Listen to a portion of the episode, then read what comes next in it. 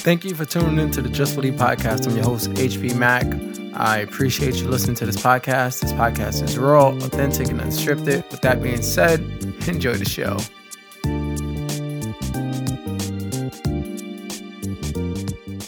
Ladies and gentlemen, this is the Just Believe podcast. I'm your host, HB Mac, and today I am honored to have this lovely young lady. Uh, we met through Instagram, we connected once she told me her story, I was like, I have to find a platform where we can exchange each other ideas and stories and whatnot. Her name is Miss Gillian. How are you doing today? Hi, Herbie. I'm great. How are good. you? I'm Thanks good. I'm good. me I'm on. good. Anytime, anytime. Um, before we start, I want you to tell people your story and obviously tell them what what do you do now? Sure, sure. Um, well, uh, you know, the very beginning of my story is, um, and I'll be very blunt, I lost my beautiful 15 year old daughter to suicide um, six years ago. It was um, life altering, it was devastating. She was my world. Her name was Abby. She was 15 years old. She was in high school and she was an amazing, amazing girl. Um, and, you know, again, extremely life changing and and what happened to not only not only for our family but for the entire community it was it was pretty shocking that she took her own life Yeah, yeah, which no parent wants to deal with that. You know, it's supposed to be the other way around. You know, it's it's like an unwritten rule. Um, when you reached out to me through um Instagram or Messenger, I can't remember. Um, and you told me the story, I was like, wow, it was it connected with me in a way because I was that 14, 15 year old kid who life changed. I was battling depression and no one knew what it was. You know, it's it's a it's something that's not talked about. I think now it is with um, you know, with social media and everything's happening and now you're seeing the the the green ribbons and the purple and the teal. So it's it's outstanding with that, but it's like during this time, no one can tell you how surre- how real mental health is and depression is. It's it's one of the things that's unfortunate. It affected you and your family, you know? yeah yeah um and you're right it's not the natural order of things um uh i have learned so much in the last six years about mental illness and uh, what it can do to you physically emotionally mentally and um, I, I have a much better sense now I will say that we knew what we knew at the time. Um, Abby was diagnosed with clinical depression about a year and a half before she died, which was shocking to our family because, and, and to everyone else for that matter, because she was, you know, again, on the outside, this outgoing, beautiful, blonde varsity cheerleader with a lot of friends and a lot of love to give. She was very compassionate and you know everybody wanted to be like her. Everybody wanted to be like abby. They they looked up to her and um you know a few girls said to me after she died now granted you know these were 15 year olds 15 16 year olds and said you know i was kind of jealous of abby. I wanted to be like abby. Abby was perfect. And when I started to hear those things, it reminded me and it told me what kind of pressure she was under. So, not only just being a 15 year old high school girl, but also um, dealing with her own self doubt and self worth and feeling that um, peer pressure every single day. Unintentional peer pressure mind you. Um, nothing done on purpose. You know she was never bullied or anything like that. But depression is very real and her Mhm. depression was really bad and we thought we were doing all the right things you know we therapists and doctors um, she suffered from really bad migraines. So it was that combination you know that kind of perfect storm and again she took her own life the last day of school. Um, she was a sophomore and she had finals coming up the next week um, we talked about how much she had to look forward to. She was going to be going to camp, and you know, she had said to me that week that she was um, feeling stressed. Um, and I said, "Honey, you know, you're going to get through your finals, and you have so much to look forward to." And little did I know what was behind that one comment. Yeah. Yeah, of course, of course. I I think, you know, when I was 14, 15, the pressure of school by itself is different. You know, you have so many people looking at you, judging you, being hard on you. Oh, you're not wearing this, or you're not the cool kid because you don't have these sneakers, or or whatever the latest fashion trend is during that time. And then you have to get good grades on top of that. Because if you don't get good grades, the parents are going to be mad at you. Hey, what's going on? What's going on? For a while, my report card was literally all F's. And my parents was like, hey, what's going on? The teachers was like, hey, he's just here, quiet. He doesn't bother anybody. He sits in a corner. He takes the notes. He raises hands in class. He's just not doing the homework, or it just wasn't sticking to me. And they didn't understand the signs of depression. Um, I think it was beautiful that you you was like, okay, maybe my daughter needs help. Let me go see a therapist or a counselor or a psychiatrist to actually Yeah. see what's wrong. Um, which is I applaud you for that. You know, being on top of it. Like I know as a parent, it's it's hard to be hard on yourself. You know, like, oh man, I, I should have did this differently. I should have did that. But you did your best, and that's what matters. And that I think that's that's what's being a, a good parent is doing your best. You know, Well, using the tools that you have and doing your best. Um, but when, when school like was happening, my parents didn't realize what was going on. They just thought I was acting out because it was that teenager phase.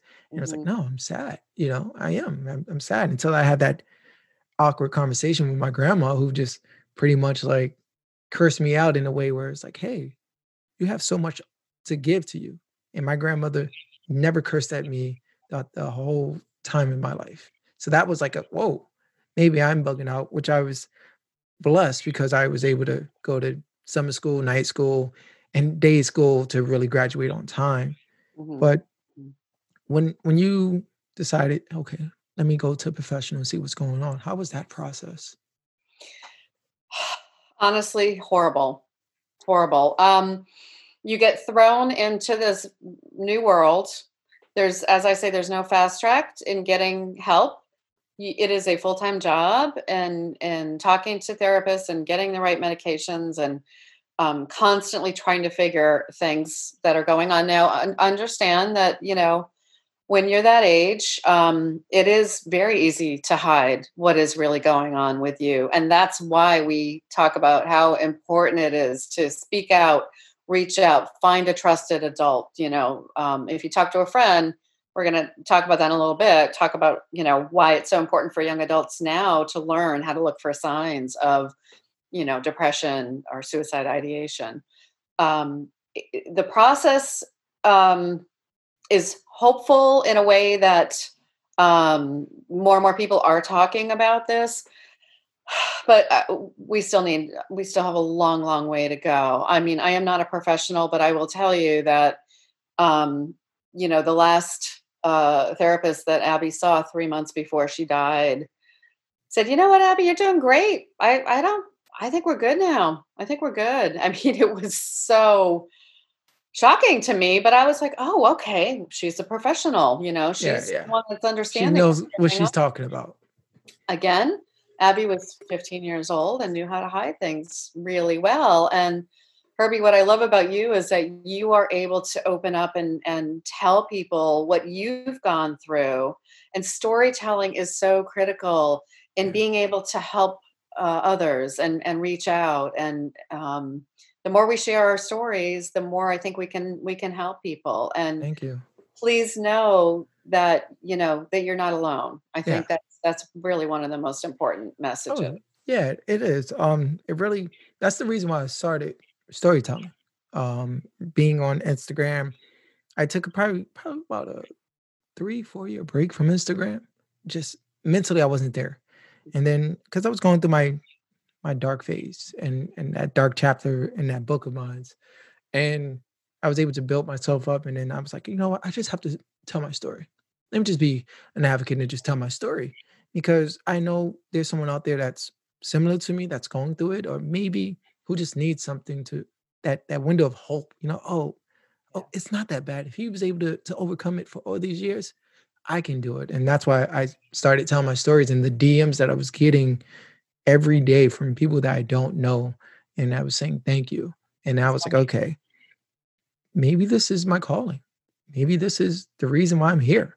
Mm-hmm. This is mm-hmm. the reason why I got chance after chance after chance to, hey, share your story. You're gonna connect with people in a way where you probably can't even imagine. And so far, it's been a blessing. You know, I'm out in uh, Tampa, and you're out in Connecticut, where it's like we're able to connect and not only share our stories, but we have the same goal and to help people out and, and spread that mental health awareness.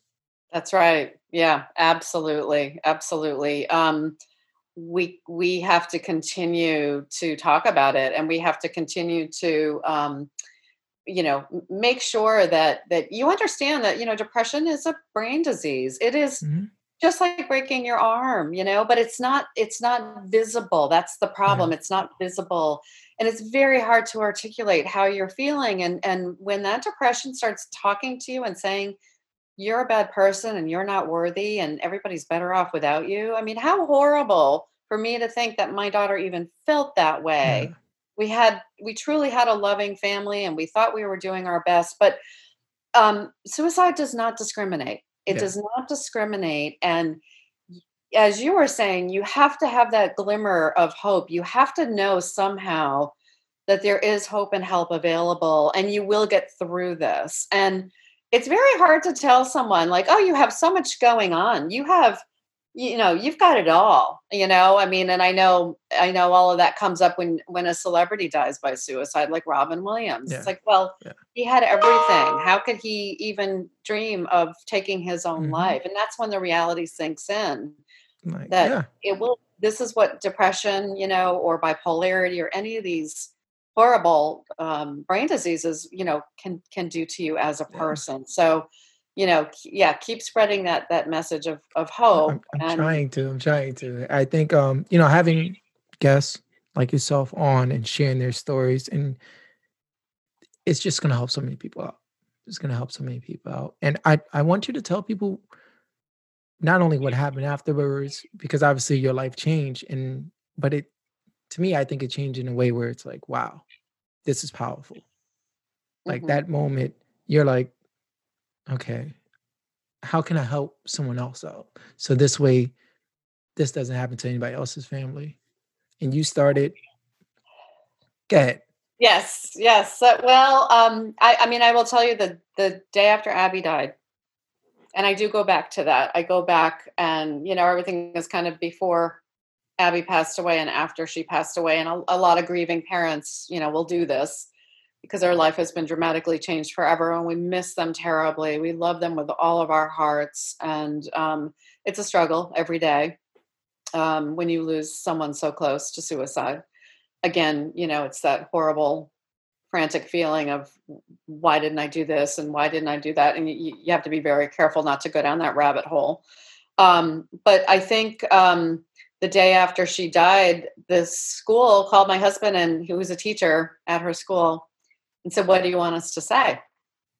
And he immediately said, We need to tell every young person that she was friends with that she died by suicide. She took her own life because he didn't want anybody to think, oh my gosh, what could I have done differently? What could I, I mean, you're going to think that, but we didn't want any other um, horrific, uh, you know, suicide ideation or anything else to happen and we needed people to understand that she was struggling with depression. Now she took she told a few people that she was on medication and that she had depression but it was just kind of her closest friends. And even then she didn't talk about it a lot. So uh, here we are um, six years later. And uh, at the beginning of this year in january i was um, able to start my own foundation.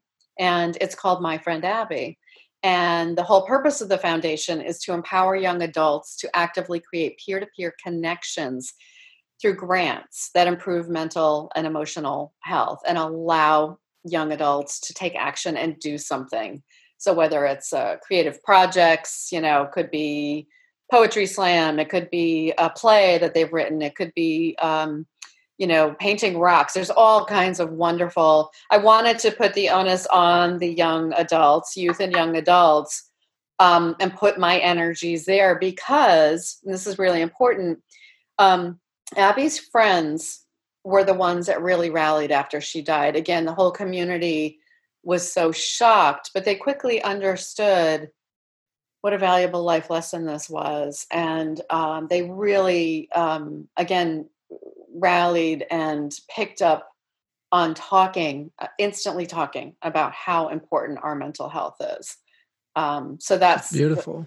Yeah. Yeah, which is yeah. beautiful, especially for young adults. Um, you know, in high school, as I said, nobody was talking about it.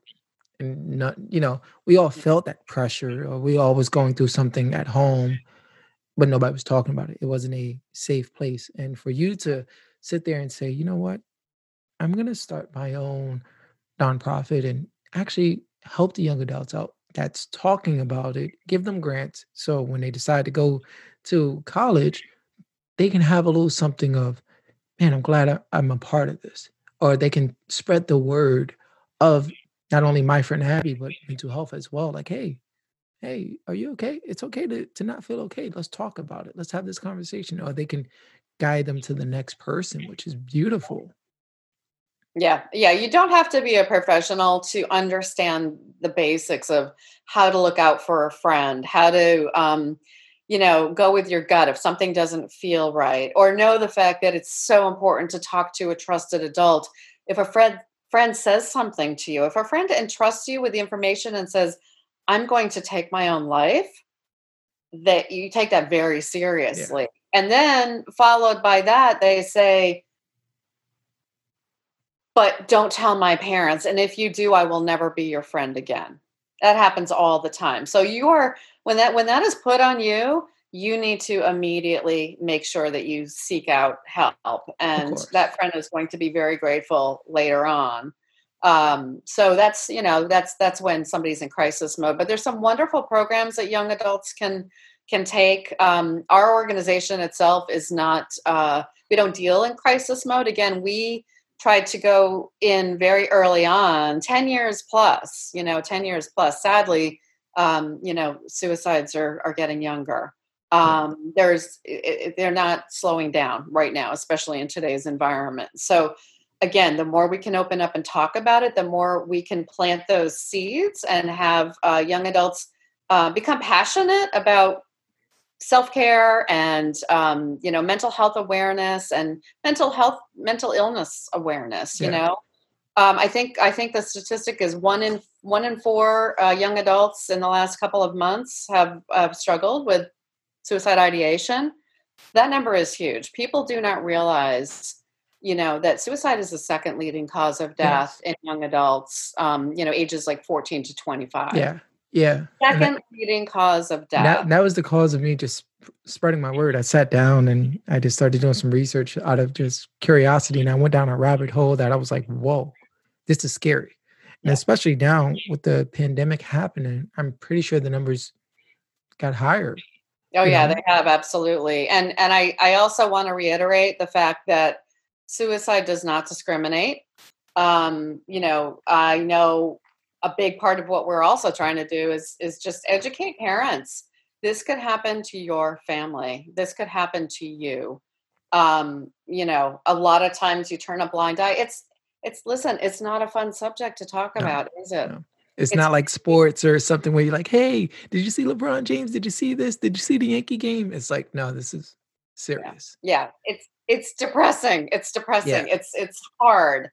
It's but but it is there. It is in many, many families. And mm-hmm. if we don't talk about it, then we're going to be in even bigger trouble. So again, I, I encourage, you know, all of us, um, you know, learning the steps. What do you do? You know, there are, um, there is the crisis text line, which we need to make sure we mention, which is you can text home, H O M E, to 741 741.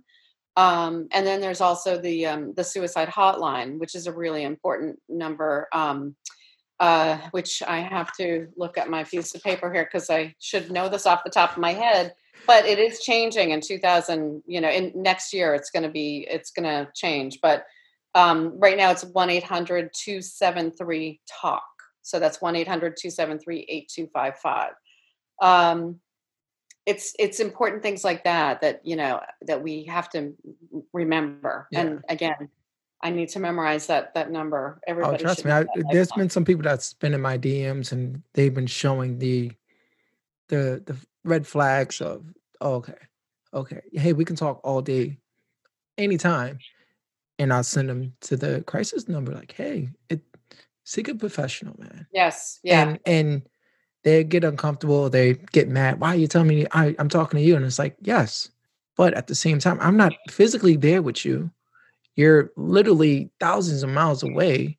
I'm here with you talking, but talk to them, DM me. We can do this together. And Yeah. it helped. And it helped. there is absolutely nothing wrong with seeking help with getting therapy with getting uh, you might need medication you know just just making sure that you have um, a whole uh, army behind you Yeah. because your life is so valuable your life is so very important and there is so much more um, that that you have to look forward to um, that that that struggle is um, not necessarily just a one-time thing you could live with depression and suicide ideation for the rest of your life but you can figure out how to manage it and Mhm. that's so very important Yeah, I'm glad you said that. I had a conversation with um with a psychiatrist. I had him on as a guest, and I was telling him, you know, people on the outside they they look at, oh man, I have to take this medicine as a bad thing, and I and I explained to him it's not. I think the way we we we view mental health, people feel like that, but I I try to explain to them it's not. Sometimes we need assistance, you know, it's and it's okay. We all we all need help at some point, but don't feel bad that you need help. There's some people that may be going through things that no one knows about, right? Like, oh, oh, somebody's a diabetic, but they have to take some sort of diabetic medicine, some insulin. And it's like, that's fine. That's okay. That is normalized. Why can't we normalize taking meds from a psychiatrist and it's just helping you stay stable? Yeah and the and the one word that always comes to mind for me also is the word shame hmm we should never be ashamed of what we're going through. Um, you know, there, there's so many statistics right now in the L- LGBTQ community, in the Black community. There's so much going on culturally. You know, there's history of, of culture that you know families don't talk about this. We don't talk about this. Mhm. You know, um, I have so many people say to me, "Oh my gosh, I had an uncle." you know who who took his own life 10 years ago and my family didn't even tell me about it until last year they told me he died from a heart attack you know i mean we have to stop the shame we have Mhm. to stop that stigma I, I think now with social media and especially like with the pandemic, you see everybody's talking about it. And it's Yeah. It sucks that it took a pandemic for people to really, hey, this mental health thing is is serious. I think once everybody was quarantined and you can't leave the house or they're telling you we're on lockdown, you realize, wow, this is how someone feel when they're depressed. They're not able to be their self. That they instead of being in a prison of their house, they're in a prison in their mind. You know, let's let's give these people some credit. You know, that's right there's there's physical isolation which is what we're all dealing with now with the Mm-hmm. pandemic and then there's that is- isolation in your head Mhm. that many people have and that's why connection is so important and that's why um again i created my friend abby because we are all about connecting connecting peers um you know understanding that we all have a story to tell and um we can all be there for each other uh, and i think the, the more we are outward about doing projects when we give out grants so we have a process now i'm really excited about it the um, again the organization just became official in january but we have a process where every quarter we give out grants to young adults we have a, um, a you know online you can apply I, I would love to encourage your audience to apply for grants uh, again uh, from the age everything will be in the description. Oh, Trust me. good, Yes, good. Yes, yes. so so from the age of, of 10 to 26 if, if you have an idea about you know getting out there and being bold and doing something about mental health i mean even you know i mean some of the projects we had a couple of young girls who um, at the very height of the pandemic they went out together socially distanced um, and they picked up garbage because a lot of the garbage pickup wasn't being done in the uh, some of the trails that are you know in in the area in their area they they they, they did it and they talked about how good it was for their mental health just to be outside just to Mhm. be doing something physical it sounds small, but it's huge and it's so encouraging, I think, to others. Oh, yeah, of course, of course, of course. Before we go, please tell people how to find you. Okay, thank you very much. Mm. So the organization is um, uh, My Friend Abby, and our website is myfriendabby.org. And there's lots of information there on how you can apply, you know, for a grant. Um, uh, we're certainly on Instagram and Facebook. Uh, you just look up My Friend Abby. Uh, and I think we're a unique organization in that we don't work directly with the schools. We are working directly with young adults because, again, uh, I saw that passion after Abby died. Her friends just just picked up and, and ran with the whole concept of of trying to help others. And I, I, I would be remiss if I didn't mention Abby had a, um, uh, an amazing English teacher, um, and he on the last day of school he said, "Write about whatever you want." She chose to write an aspirational list. How ironic is that? Yeah. Um, her list included some amazing fun things that 15 year olds talk about, like I want to meet Chance the Rapper. I want to I want to swim in the Maldive Islands. I want to you know ride in the back of a police cruiser. I want to be on The Price Is Right. You know, she had all these fun things, but again, what her friends picked up on, um, she had 38 items on this list, and number 37 was help others in a big way. And number 38 was live a happy life. And those are things that we aspire to do every single day with with our our organization. I love it. I love it. I'm so grateful for our connection. Um, I am and too. I'm so grateful to have you on this podcast, of course, and sharing this. I think people need to hear this, especially the young adults. Thank you so much, Herbie. I really do appreciate it. And you keep up the good work. It's amazing thank what you're you. doing and, and really, really inspiring um, others. I think it's so important. And if, again, if anybody has uh, any questions, they can certainly email me. It's um, info at myfriendabby.org. Thank you again, Gillian. I appreciate it. I love the work that you're doing.